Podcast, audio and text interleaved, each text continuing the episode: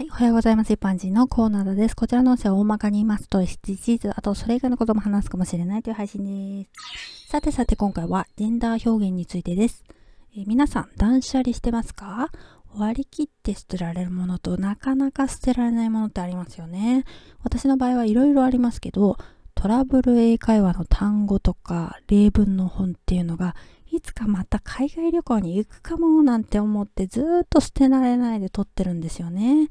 普段英語の勉強してるわけでもないし、長い間本も開きもしない状態だったんですね。海外旅行の予定もないけど、最近ふと英語の例文の本をパラパラとめくったんですね。そしたら、ある一文が目に留まりました。ご紹介します。ホモが近づいてきた。I'm straight. その気はないです。えー、トラブルが起きた時の英会話という項目のページで、しつこく付きまとわれた時のための一言ということなんですね。